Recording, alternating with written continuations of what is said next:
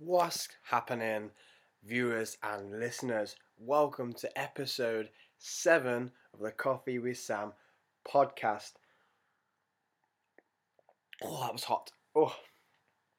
In this episode, I talked to Deborah Fields about how you should approach and look at coaching athletes with autism or learning difficulties.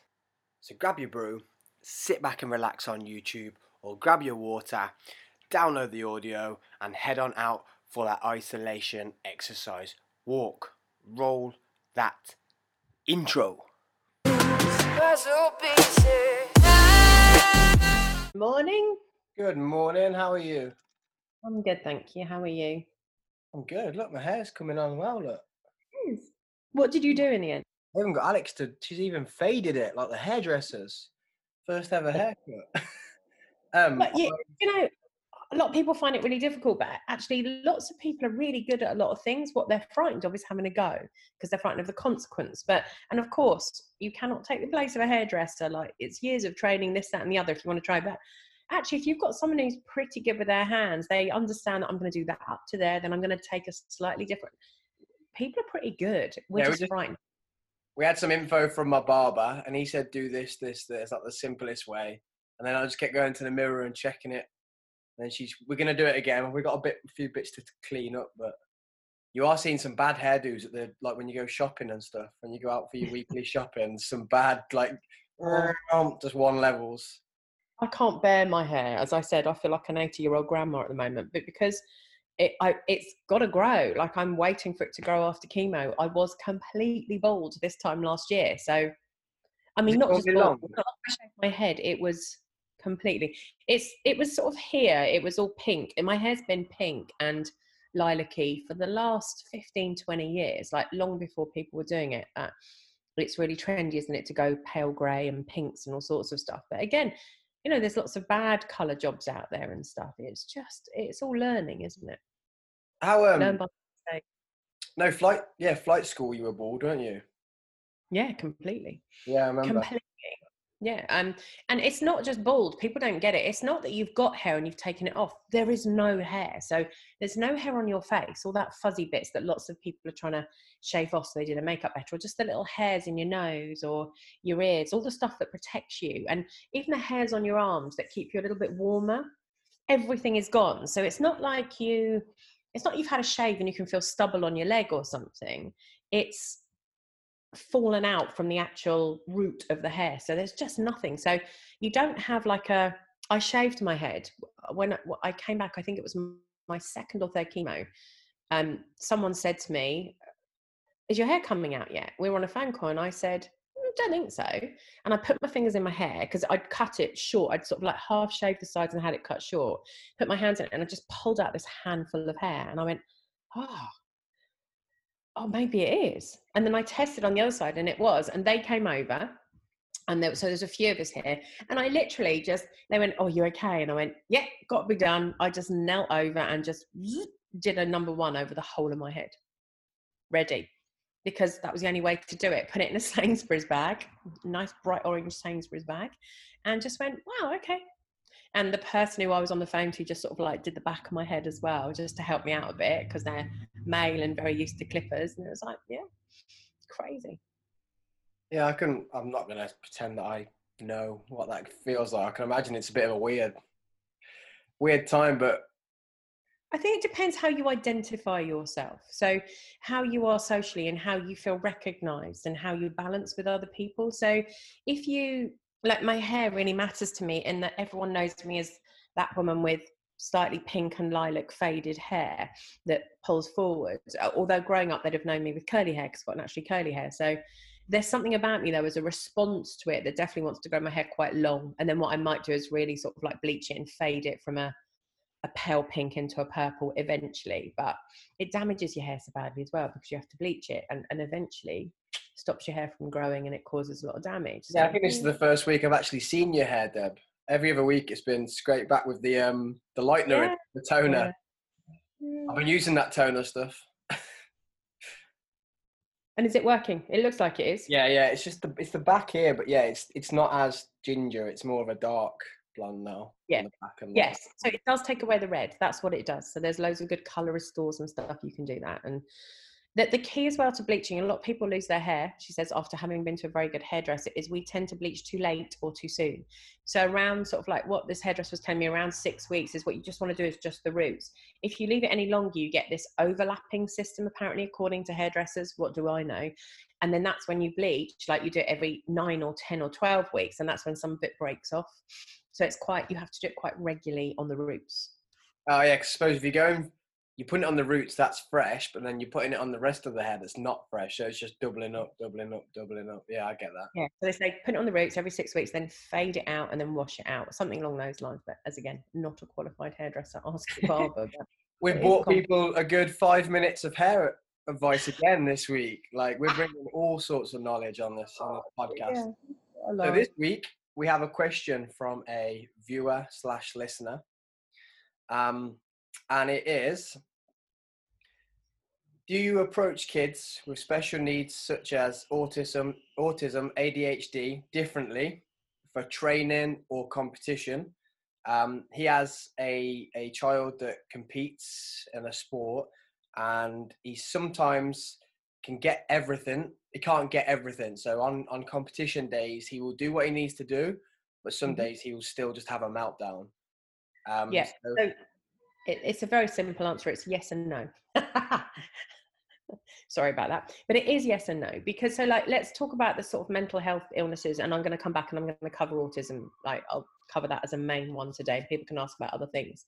You are very likely to see. So I, I did a talk yesterday, um, about a half hour talk as part of Kenny and Lisa's Blossom to kids about how to deal with a crisis. And, you know, at the moment in America, for example, one in a hundred mental health issues, one in a hundred people have anxiety. So you're in your gym, on average, you are going to see an awful lot of anxiety. Maybe not properly uh, you know a lot of people say i've got anxiety a lot of people's parents say they've got anxiety but actually they haven't had it properly clinically diagnosed and a lot of people do the same with depression and other things so in your gym you are likely to see some mental health issues um, I think, ironically, one in a hundred people also have some form of autism aspect or on the autistic spectrum. So one in a hundred. So if you have a hundred kids in your gym, you are likely to see autism. If you have a hundred kids in your gym, especially more female, one in 11 on average self harm. So you have at least 10 self harmers, if not more nine, anywhere between eight and 11 self harmers. that's a that's a Um, horrific stati- stati- statistic. Yeah, and it's also unrealistic because when I deal with children, if I'm working with a child who self harms, not some people don't know. I mean, I have different moral obligation, obligations and duties and safeguarding and different things. That's not that's not relevant to this bit. But some people haven't known that they've been self harming for months, for years, or whatever. And and parents and coaches can overreact, causing um, quite serious issues as well. So you're getting an awful lot of self harmers. You know, anorexia is on the increase. If you look at the imaging that the image that people want to have and how it works. So I used to be a clinical supervisor and a training director of an eating disorders clinic in London and I it's it's a complex issue to work with. Anorexia is, is such a killer. It's still the biggest killer of mental health for young women and suicide is the biggest for younger men. So you know we are clearly how we we're not dealing with mental health issues very well in this country we've got CAMHS we've got the things they're overrun they can't deal with it a lot of people in CAMHS are social workers who aren't who are taught how to deal with mental health but they're not trained in mental health not in the way that your psychologist your psychotherapist your your counselor or your psychiatrist are. So they all do different things those people at different levels but that's our training. So there's a difference there and that's really tough because and, and the social care network has a very different approach they come from safeguarding got to do the right thing whereas you find your psychologists and your psychiatrists and psychotherapists have safeguarding but they also come from beneficence what is better for this person right now. And i think that's where coaches have to come from beneficence. What is the best move right here right now? So you're going to see kids with anxiety stress they might have domestic violence at home that's quite high. You will see a percentage of children that have been abused be so and have some kind of trauma so that might be physical emotional sexual. Um, you might not know that you know so and so is homeless or so and so comes and so many you don't know a lot of these things and that's the problem. So what we what we need from parents if you if you're running a gym what we need as human beings is for parents to tell us what's going on and or the child to tell us what's going on which is why it's so important in your gym to promote talking. Makes a difference however with autism that might be slightly different so do you know what autism is do you understand autism at all like you as a human being and as a gymnast and a cheerleader and a human Um, being No, I've, I've actually got a niece who's got it. Um, Okay. But I think when it's family, I, I've never looked into it because I just see her as she's. Do you know what I mean? I don't. I don't see that she's got autism as such. Um, yeah, it's just it's just Yeah. who she is. Um, So yeah, no, I'm not going to pretend that I do know. To be honest. No, and I think people don't. But however, I think what you've just said is really important because that's really important too. But that's the yes and the no. I think it's really important to see a human being as a human being. And sometimes it's also a good idea to understand some of the situations that they're in, go through, suffer from, so we can make their environment more friendly for them. Um, you know, if you've got someone who has some kind of issue, mental health issue, or anything else as well, or physical issue, disabilities, different things. And that's this is so there's a slight difference here because autism isn't a mental health issue, it's a development de- developmental disability. So that's slightly different to having a mental health issue. However, people with autism can have mental health issues. Um, they can have different things that go along with it as well. So they might have learning disabilities, mental health issues. They might need different forms of support, especially as a lot of people don't know how to handle autism some people say, Jesus, that kid's having a meltdown. Actually, they're not. They've got autism. That's why. And then some parents might say, Well, what do you expect me to do? They've got autism. Uh, Well, actually, you can still do something. There's a balance between all of those. So it's a spectrum condition. So it can go from over here to over here, like one of those old clapometers. Um, and people can be anywhere. So, while some people on the spectrum may share certain aspects that are similar, they're all pretty different and it affects them in different ways. So everyone with autism is different, the same as you and I are in our own way as well. Um, and lots of people have maybe heard of Asperger's or Asperger's, pronounce it how you want. Um, you can make your own call there. That is also another form of autism. And someone with Asperger's is way more likely to be higher on the good old um, intellectual scale as well. They've got above average intelligence on average. But what a lot of people have, the similarity is about processing language, communication. It's about learning. It's a little bit more complex and people might have dyslexia and dyspraxia that might go along with it. And dyslexia is trouble with reading and dyspraxia is trouble awareness of space and, and how people are. So as i said it's quite a few people as well. It's one in a hundred. Um, and it it affects everybody in every way. There isn't so on average um, when you look at it although there is over a 40% increase in eating disorders in men it is a quite a female white middle class issue. That doesn't mean that other people don't get it when it comes to eating disorders.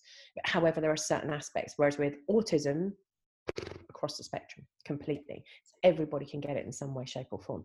So what you've got with autism is what you'll find is it's about social communication and social interaction. So it's it can be how do i talk to someone how do i hear and process information how do i get what they're saying on their face. I don't understand what it is that they're saying because they process differently. I say they, this is some, some of the time, not all, all of the time. So there's a difference in processing. Um, so social communication, social interaction. It, can also be a lot of people who've read about autism or seen a film with someone who's autistic, and you see things like repetitive patterns of behavior, keeping a very strict regime in place to make the person feel safe. So that's there. And it's also how people process the sensory information around them. So about different things. So all of those things uh, come into it. So again, verbal, non-verbal communication that makes a difference. Uh, small talk and banter. You know, you have a laugh with someone, you go, "Shut up! Oh my god, did you see that?" And an autistic person may just look at you and go, "Don't get it. Nothing. Don't get it." And you've got to remember that when it comes to a gym, small talk, banter, a little bit of bullying sometimes, you know, because banter can drift into bullying fairly easily. Different things. Small talk develops relationships, friendships, makes you part of a team. And if somebody is more on the spectrum than someone else, they might not be able to do that. So, and they're scared. They might get misread, judged, misrepresented. They'll say something that's completely inappropriate or overreact. Um, I saw a little boy for a long time who was nearly expelled from school for reacting quite violently to something that somebody else did. Somebody poked him in the ribs very hard. He reacted in a certain way, and it was quite extreme. And, and this other boy was hurt, and he was nearly expelled. And no one said anything about the autistic spectrum when he came to see me, but when he sat with me, and I was like, "There's this child, child, was 13 at the time. It's clearly very high functioning, very clever, but look at all these traits. And I, I remember talking to mum saying, do you recognize any of these sort of things if I say them? She's like, yeah, yeah, yeah, did that. Yeah, yeah, yeah.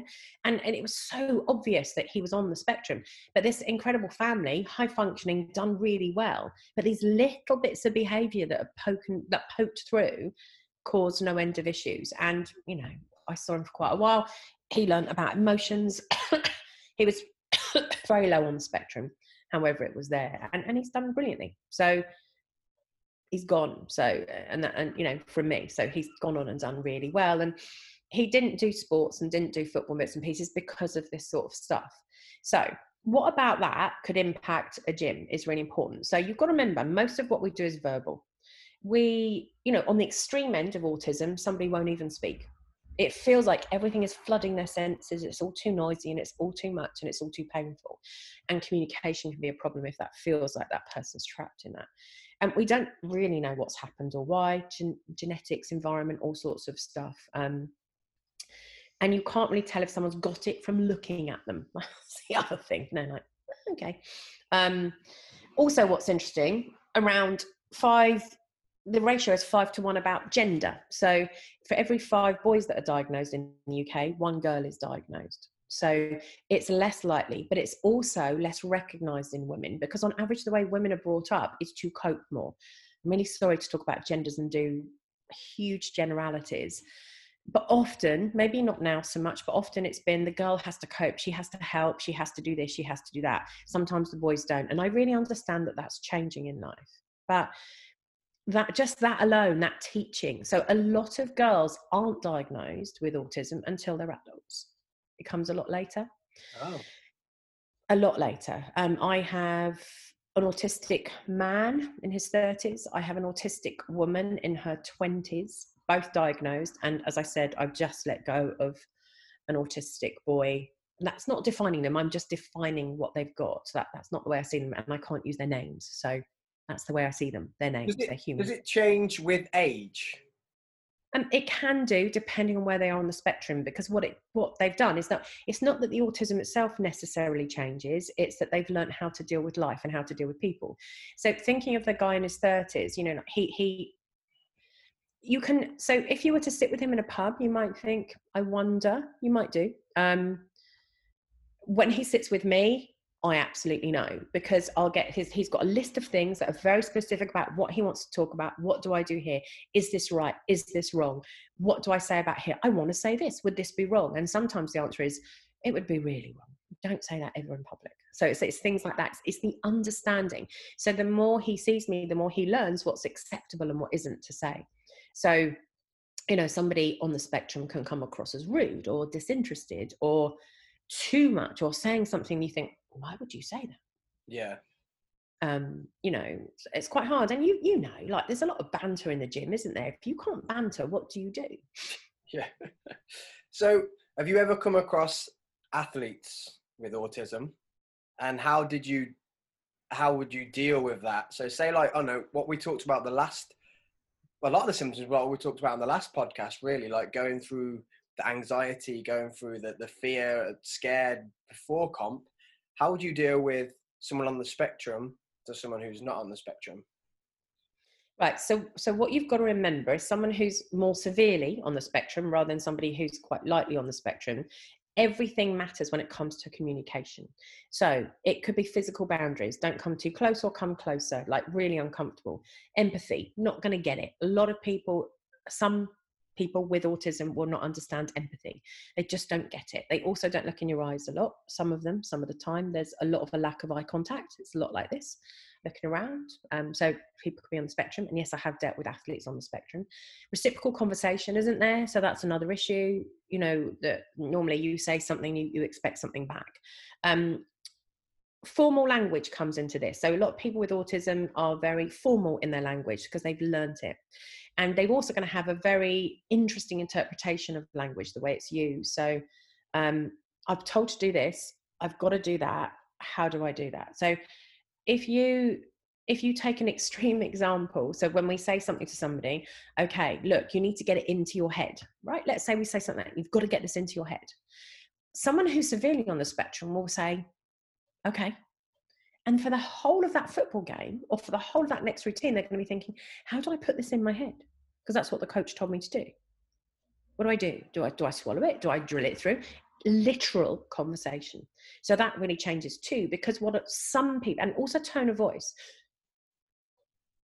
That person's really angry at me. No, they're not. It's a tone of voice. All of those things come into it. Um, plus change. People don't like change who are on the spectrum a lot. So how can that help? How can we work with someone along those lines? What you've got to think of is that a lot of people on the spectrum will take your tone of voice, your eye contact, all of those things in different ways. And it's not, oi, look at me, or whatever, like really inappropriate sometimes. Or it, but it could be um, that you turn around and you say, like whoever the person is, hey, John, you all right? Catch their eye, gentle, soft, slow, tone of voice, different. because what a lot of athletes can't do who, who are on the spectrum is they can't do hypothetical thinking. I need you to think about this. Well, what will happen if you do that? Well, what will happen if you drop it? And they'll just go, don't know. You need to tell them.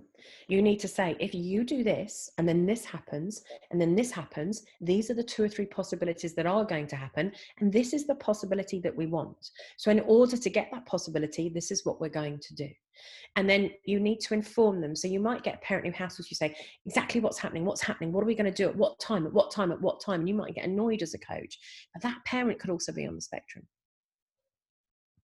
that in order to feel safe, I need to know exactly what's happening because a lot of people who are on the spectrum will have some form of anxiety because they're so scared about getting it right and getting it wrong that they're really worried about what's going to happen.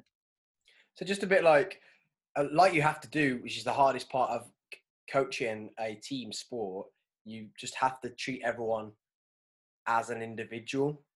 Yeah, so slightly. Because you would shout at, some athletes yeah. would be nice to, I've had athletes say to me, "Why don't you praise me enough?" And I say, "Because you don't actually work hard enough. If I praise you, if I don't praise you, you work harder. As soon as I start to praise you, um, you will drop your level of intensity to how hard you're training." And they're like, "Oh," and that's and I will praise you at the other end. Yeah, yeah. when you're there. And because the other thing you've got to remember when it comes to autism and you know training and different things is single focus. So in cheer, we're asking for quite a lot of focus. I want you to think about what tumble's coming. I want you to think about, let's say you're a base. I want you to think about how you're about to hold that person to make sure you've got a proper grip. I want you to make sure you're in the right place and that grip's in the right place so it's not illegal. We don't want illegality. Like that's a, a hell of a ton of points missed for no good reason whatsoever, unless it's a performance issue. Um, you want this person to think about whether that person's safe. You want them to think about the space around them, um, or if they're a fly, you know, it depends. Like they've got to think about their everyone's got to think about their face what they're doing. Everyone's got to think about the music being in time. Everyone's got to think about getting the move right legalities making sure that everyone is safe around them. That is a hell of a lot of focus. And people on the spectrum find it some some of the time. Again you've got to look at the person you're dealing with. So this is just some some of the time. What you've got to look at is single focus if you you know really if you've got someone who's more heavily on the spectrum so like if you're starting to go into SEN or different levels like you because we've got different teams haven't we? Yep. if you've got someone who's on just your general team over here single focus is really important. So ask them just concentrate on this. Focus on this. Because actually the rest will probably happen and they'll be okay. But they have single some some people on the spectrum will turn and tell you they have single focus attention. And if they have single focus attention concentrating on everything else around means that's not going to happen and all of a sudden the person's on the floor. Or if it's so for example if you've always got a stunt um, if you've got someone who's basing it might be better for them to be in a certain position all the time when they're basing rather than swapping and changing with a different stunt. Or it might be better to say that they're maybe the back base and they always hold in a certain way because of that that's going on so they're always doing something slightly different but very similar rather than switch switch switch switch oh, don't know what i'm doing is autism a it's a is it I don't say not a birth defect. Is it is it something you are born with more than a condition that you can get over time? Well, okay, you there's many arguments about this at the moment. So that we're not re- researchers are absolutely investigating and finding out what's happening with this because it's a combination of factors so far that we're aware of, and that is that it is genetic and it is environmental, and it the environmental aspects can account for the changes in brain development because that's there as well. And sometimes what you've got to remember is I said it's hidden. So a lot of women get they that they're diagnosed later. It's not because they've never had it and all of a sudden it's there. It's because they've hidden it brilliantly for a very long time. So like the little boy I'm talking about who came to me at 13, left me at 15, was very no one ever knew. But when I turned around and said, okay, can I just ask this, this, this, and this as far as developmental skills go, uh, friendships, personalities, routines, bedroom habits? When I went through this, she was like, oh, he's done all of those. And it was like, okay. Now, I'm not allowed to diagnose. And I said to her, go and get him diagnosed and, and, go and see what you think. But of course, getting someone diagnosed, getting the, the right sort of responses that you need aren't always out there. And he didn't need a diagnosis because he wasn't right over here on the spectrum but in in order to understand him and work with him if if i can consider that that spectrum is there and that is him and it is part of him. So what we did for the first months and months actually was his mum was in all the sessions because it was all about psychoeducation. It was all about understanding and processing and going back. And then eventually he was in the sessions by himself. We, we did that change. And then last summer, when I had cancer, I changed all my flooring. I warned him. I said to him, next time when you come in this room, instead of a wooden floor, there's going to be more of a stone looking floor, tiles, and it's going to feel different and be different. How would you like us to handle that? What would you like me to do about that? Because it is going to be different. And he was like, oh, okay um, I'm really glad you've told me. What sort of color is it? And I said, well, it's already in my kitchen. Let's go in my kitchen. Let's go and have a look. And he went, okay. And he touched it. He touched the floor. So the sensory differences are different. So that can be about touch. It can be sight, sound, smell. Um, it can be about taste. It can be about personal body awareness, or it can even be about balance. They, they're your main senses. So to him, it was really important. He had a look and he went, oh, okay, I can deal with that. And when he walked in, I mean, if I even moved the slightest thing, he would say, that's different so Incredible. a bit more more aware of what's going on than just going into a room. Completely. And the person, actually, the person to absolutely trust because in some respects, the positivity of that, the strength, oh my God, the problem solving skills. You want attention to detail in a routine, or you want someone to really get the problems ironed out, or you want the person who's really reliable to say, you're doing that wrong. There's your person without a doubt. Great at that. Great attention to detail. So, and this isn't and again everyone's different. This is just some of it some of the time. So they're also very reliable and loyal. They're very unlikely to leave you. They're very again they i'm using they as a generalism. I can't yeah. change this conversation. So it isn't everyone all the time. Just when you need to do that. So you know people on the spectrum are very conscientious very committed very loyal and really want to work and get on and do well. So using that as a positive is fantastic. Remember as well though if from a sensual perspective, um, senses perspective, when you're talking about hearing, really loud music and really different things, like, oh, I can't deal with that.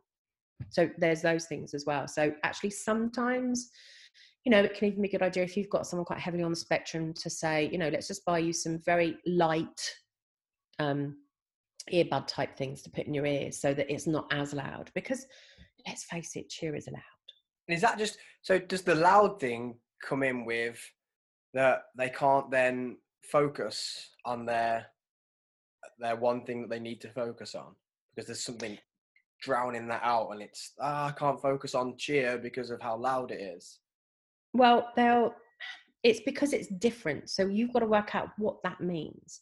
So they might be fine if it's really loud and they might not. Or it might be in competition, there's too much stimulus going on around them. So it's about focus in, talk to me. So let's say this jonathan that i've made up.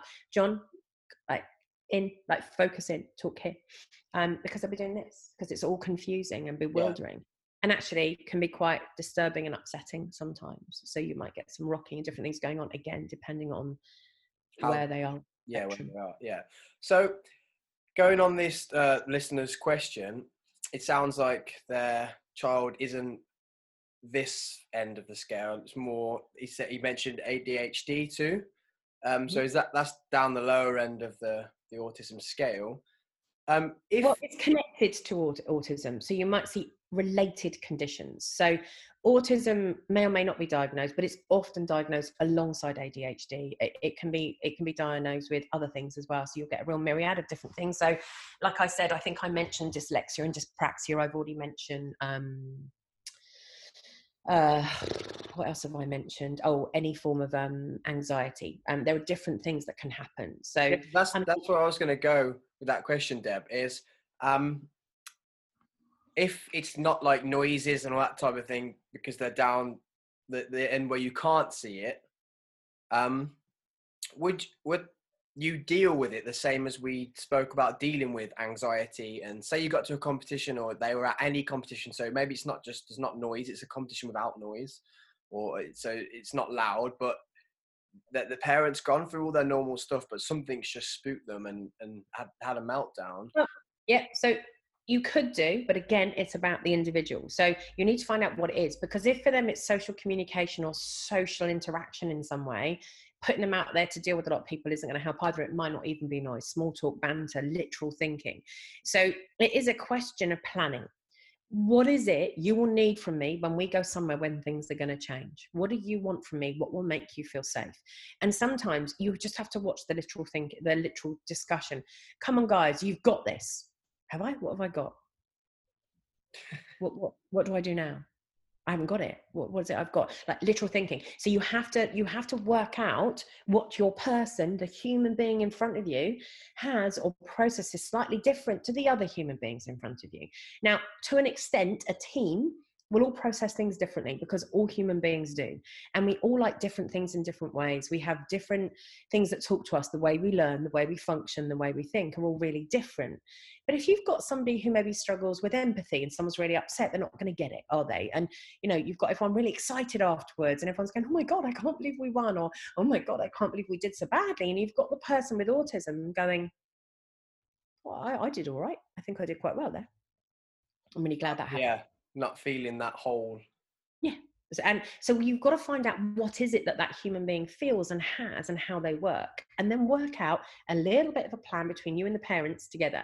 Now i'm also going to have a little bit of a go in a very loving kind way at parents right now. A lot of parents of kids will be overprotective and not want them exposed to anything and that's not healthy either because I mean, depending on the, the spectrum as well. If you've got someone right over here, this is not what I'm suggesting. I'm suggesting about children on the lower end of the spectrum.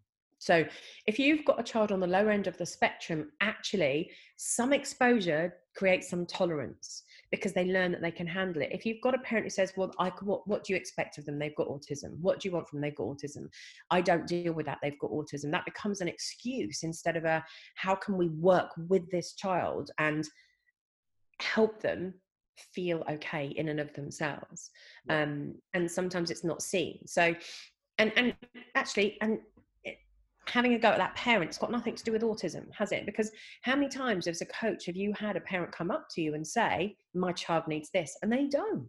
Or how many times have you been away with kids? Like if, if you go to worlds or if you go to summit or if you go to nca and you take a group of kids abroad the amount of parents that come up to you and say my child needs this this is the list they've got to do that they take this tablet they need this they've got to do that and they won't eat this and they won't drink that and, and they don't drink water or they don't do this.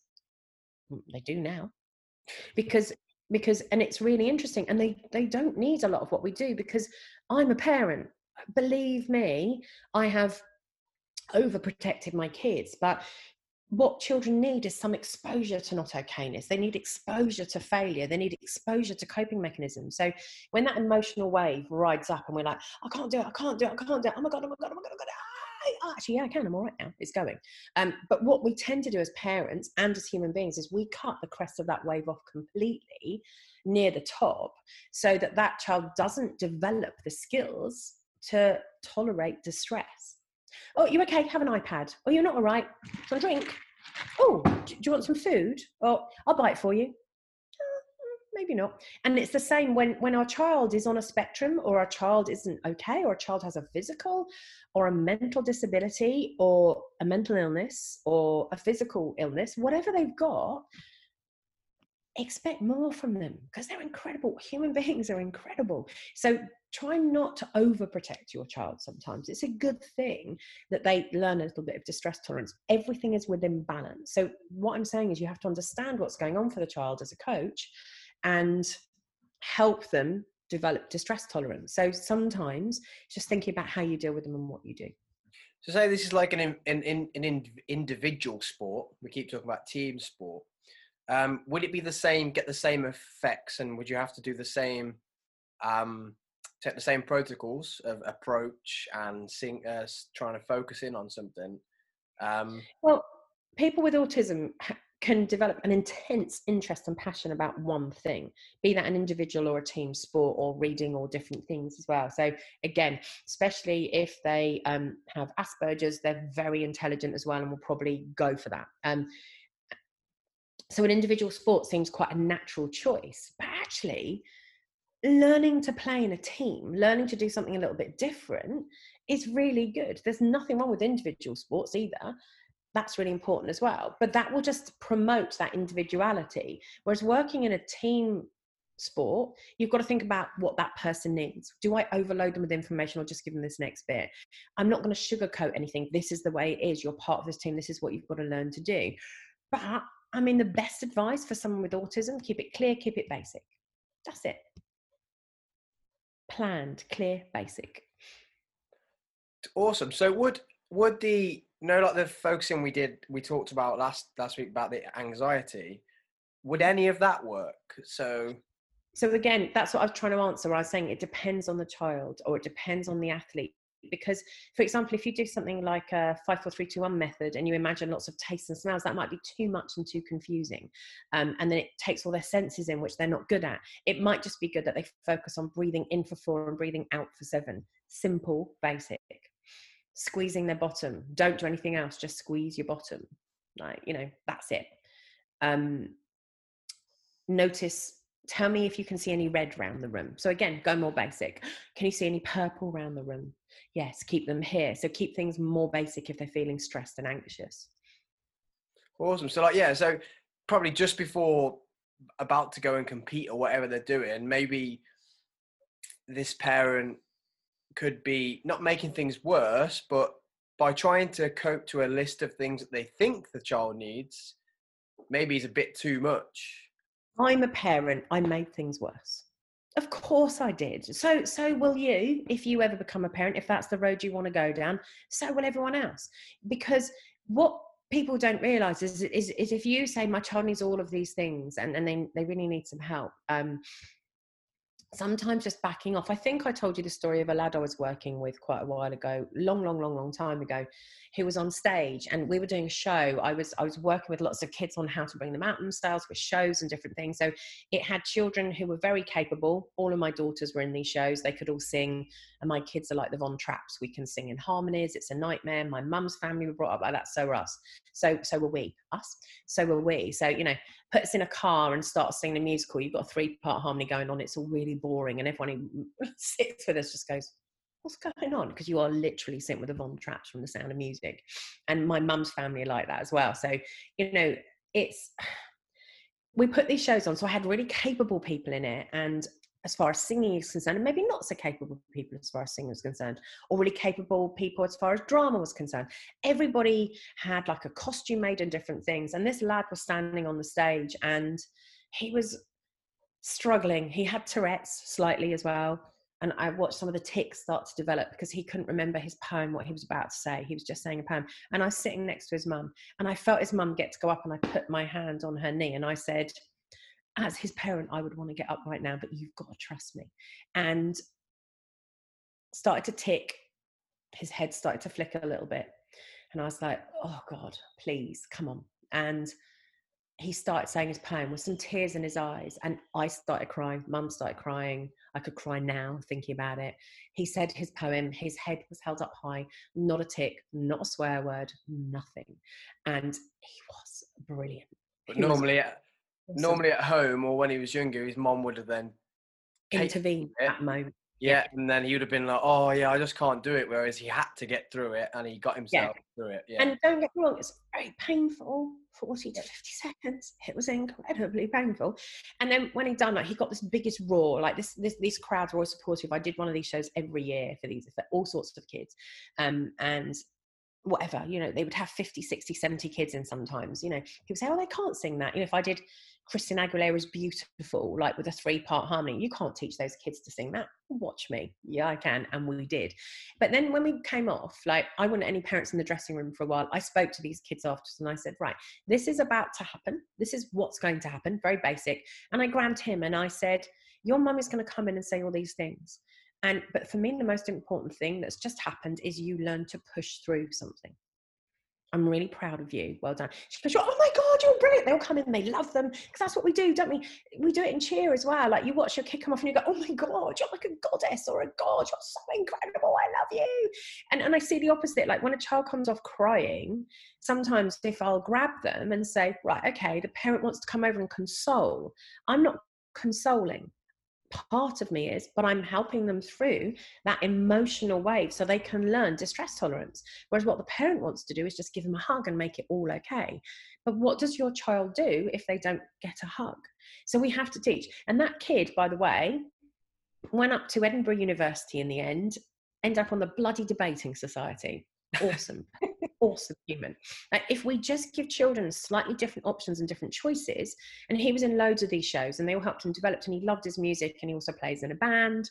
Like everything developed for him because he wasn't stunted. And, and cheer doesn't stunt people, it allows them to grow. That's what it'll do here, working as part of a team whether you're autistic or whatever else you've got. You know, if someone calls you, if you've got a kid who's self harming and another kid says, What's that? That kid will have to interact and have to say. And then maybe they'll start talking because it will show with some of the uniforms that are around, depending on where they self harm, for example. Or, you know, if somebody's losing too much weight, another kid might say, I'm really worried about you. You look like you're going to snap. Whereas an adult would never say that you know uh, you know because we don't because we we temper what we say. Yeah. And you might get the same if a child's put on a ever such a lot of weight. You know, children say things very directly, or children, whether it's weight related, whether it's something visual or different. Mummy, why is that person like that? And we go, Shh. got your hand over their mouth. And actually, it's just go and talk to them, find out. Do the opposite. Yeah. So, go on. No, carry on.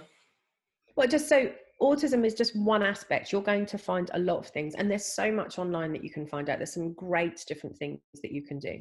So, practical strategies around uh, autism, around social communicators, check for understanding, use language that's clear and really easy and precise in different ways. Ask them how they like to be communicated with and understand that some people won't be able to maintain eye contact with you when you talk to them. So be clear. And sometimes on the extreme end, that can be picture symbols, cards, visualization, lots of things. Now we're going to do this. Next, we're going to do that. Again, that's a real clarity that's really handy. Um, warn other people about social interaction as much as you can do one activity encourage that as much as you can. Um, if that person wants to spend time alone let them because that's really important that's okay. Um, if people have very restricted patterns of behavior and work in different ways don't promise anything that can't be guaranteed. Don't tell them that something is an absolute if they really need routine. Um, say them that some of this will be changing all the way through but what i want you to do is come and check with me and i will keep you informed. Um, so that helps too or pre-explore the environment. I'm going to walk you through so like so for example like you know if you go somewhere really scary like worlds or uh, nca or summit or you know when their warm up is completely different to ours and it's like jesus you're queuing here and this is the number structure and goes the buzzer and you're going to go here and you're going to do this or you have to walk all the way through here for summit and go around here and there's all these posters and there's too much distraction. Walk them through that first of all. Explain to somebody that this person needs this help and, and help doing that. Or take pictures of it a video you do a video and say this is what it looks like. That can really help as well. Um, if so sensory strategies are slightly different. So you have to look at what makes the child okay or not. So you look at aids for that as well, because um, athletes will vary as to how they see their senses. So you've got to think about that. So they might certain lighting might put them off so you might be able to say to somebody can you turn off that massive flood of spotlight please or it might be the noise could you just turn it down a little bit or you give them some kind of ear defender or something if it's a smell there's not a lot you can do maybe put like a little some kids will use like you can buy menthol lipsticks that used to help people cry as actors and actresses, for example, if you can't do it yourself. So something under the nose, nose like some Vicks or something to stop a different smell. So it helps do it. So you just got to be very vigilant. Um, and, and if the child comes off and they hate touch and you think there's an injury, actually, if they hate touch, they might have a very high tolerance for pain because no one ever checks it because they're not going to moan about it because they don't want to be touched. So you've got to be vigilant when checking for injuries and bits and pieces. And you've got to work out how some of these children have um, good communication and what that means. And, and they're all different for different children. So it depends on the sensory system that comes into it as well. Um, yeah. Great. So to, to wrap that up there, Deb, and to try and give it on a not a not a um, like a I can't think like a plan structure is to have a plan to yeah. be focused on the simplest things like to keep it simple and sometimes don't be too focused on that plan try and back off a little bit yeah I mean, if you look up if you look up autism and there's an inclusion spectrum called STEP, you can look at that. So the all, all things you can look up. There's Spell, which you can look at as well, which is is their Spell framework, which is all about mm, uh, structure, positive approach. I think it is managing expectations, empathy, how to understand that somebody may not get on with that looking at low arousal so everything isn't too high um, and links. So that means coaches you've got to start looking at something reading around and seeing what you can do. And that makes a real di- difference. Um, if you there is a download that you can have that's from the national autistic society which is all about autism sport and physical activity um, it's really easy. It's written by a woman called Amy Webster. That's where I've got most of my information from. That's something I've read many times. There's great books. You know, I think what, what's the two books? There's one about cats and dogs. Something like my cat has um, autism and my dog has ADHD because the dog's like, "What's next? Squirrel," and the cat is just like, I'm not even engaging. So there's quite a few brilliant little books that you can get as well um, that you know help explain stuff to different people. And just sometimes reading something like that can help. And what a lot of kids with autism won't communicate is feelings. So sometimes I've got feelings cards that I use. Where are you feeling that in your body? So tell me what's happening. I'm not feeling anything. So my tummy's churning a bit. Okay, so you might be a little bit nervous. So it's an edu- education opportunity as such. Teach. Great. So I hope that has answered our listeners' question um, and I'm sure I'll get some feedback on that. If anybody else has, has any other questions that like me and Deb or me and another guest to cover, then um, message me, message Deb. Um, yeah, let's wrap that up there then, Deb. All right. So I will see you next week. Yes, you will. Have a great day, Deb. And you. See you later. Later. Bye bye. We're going to wrap that up by saying bye to you, the viewers, and the listeners. I hope that answered our question from our um, viewer, and I hope they can start implementing things on game day. Thanks again for following the podcast. Don't forget to subscribe to Podbean to get the audio or subscribe to our YouTube. I will bring in new podcasts weekly during this isolation period. Stay safe, stay sane, stay healthy. Ooh, that was a good hook line. Wrap that up there. Much love, peace, signing out.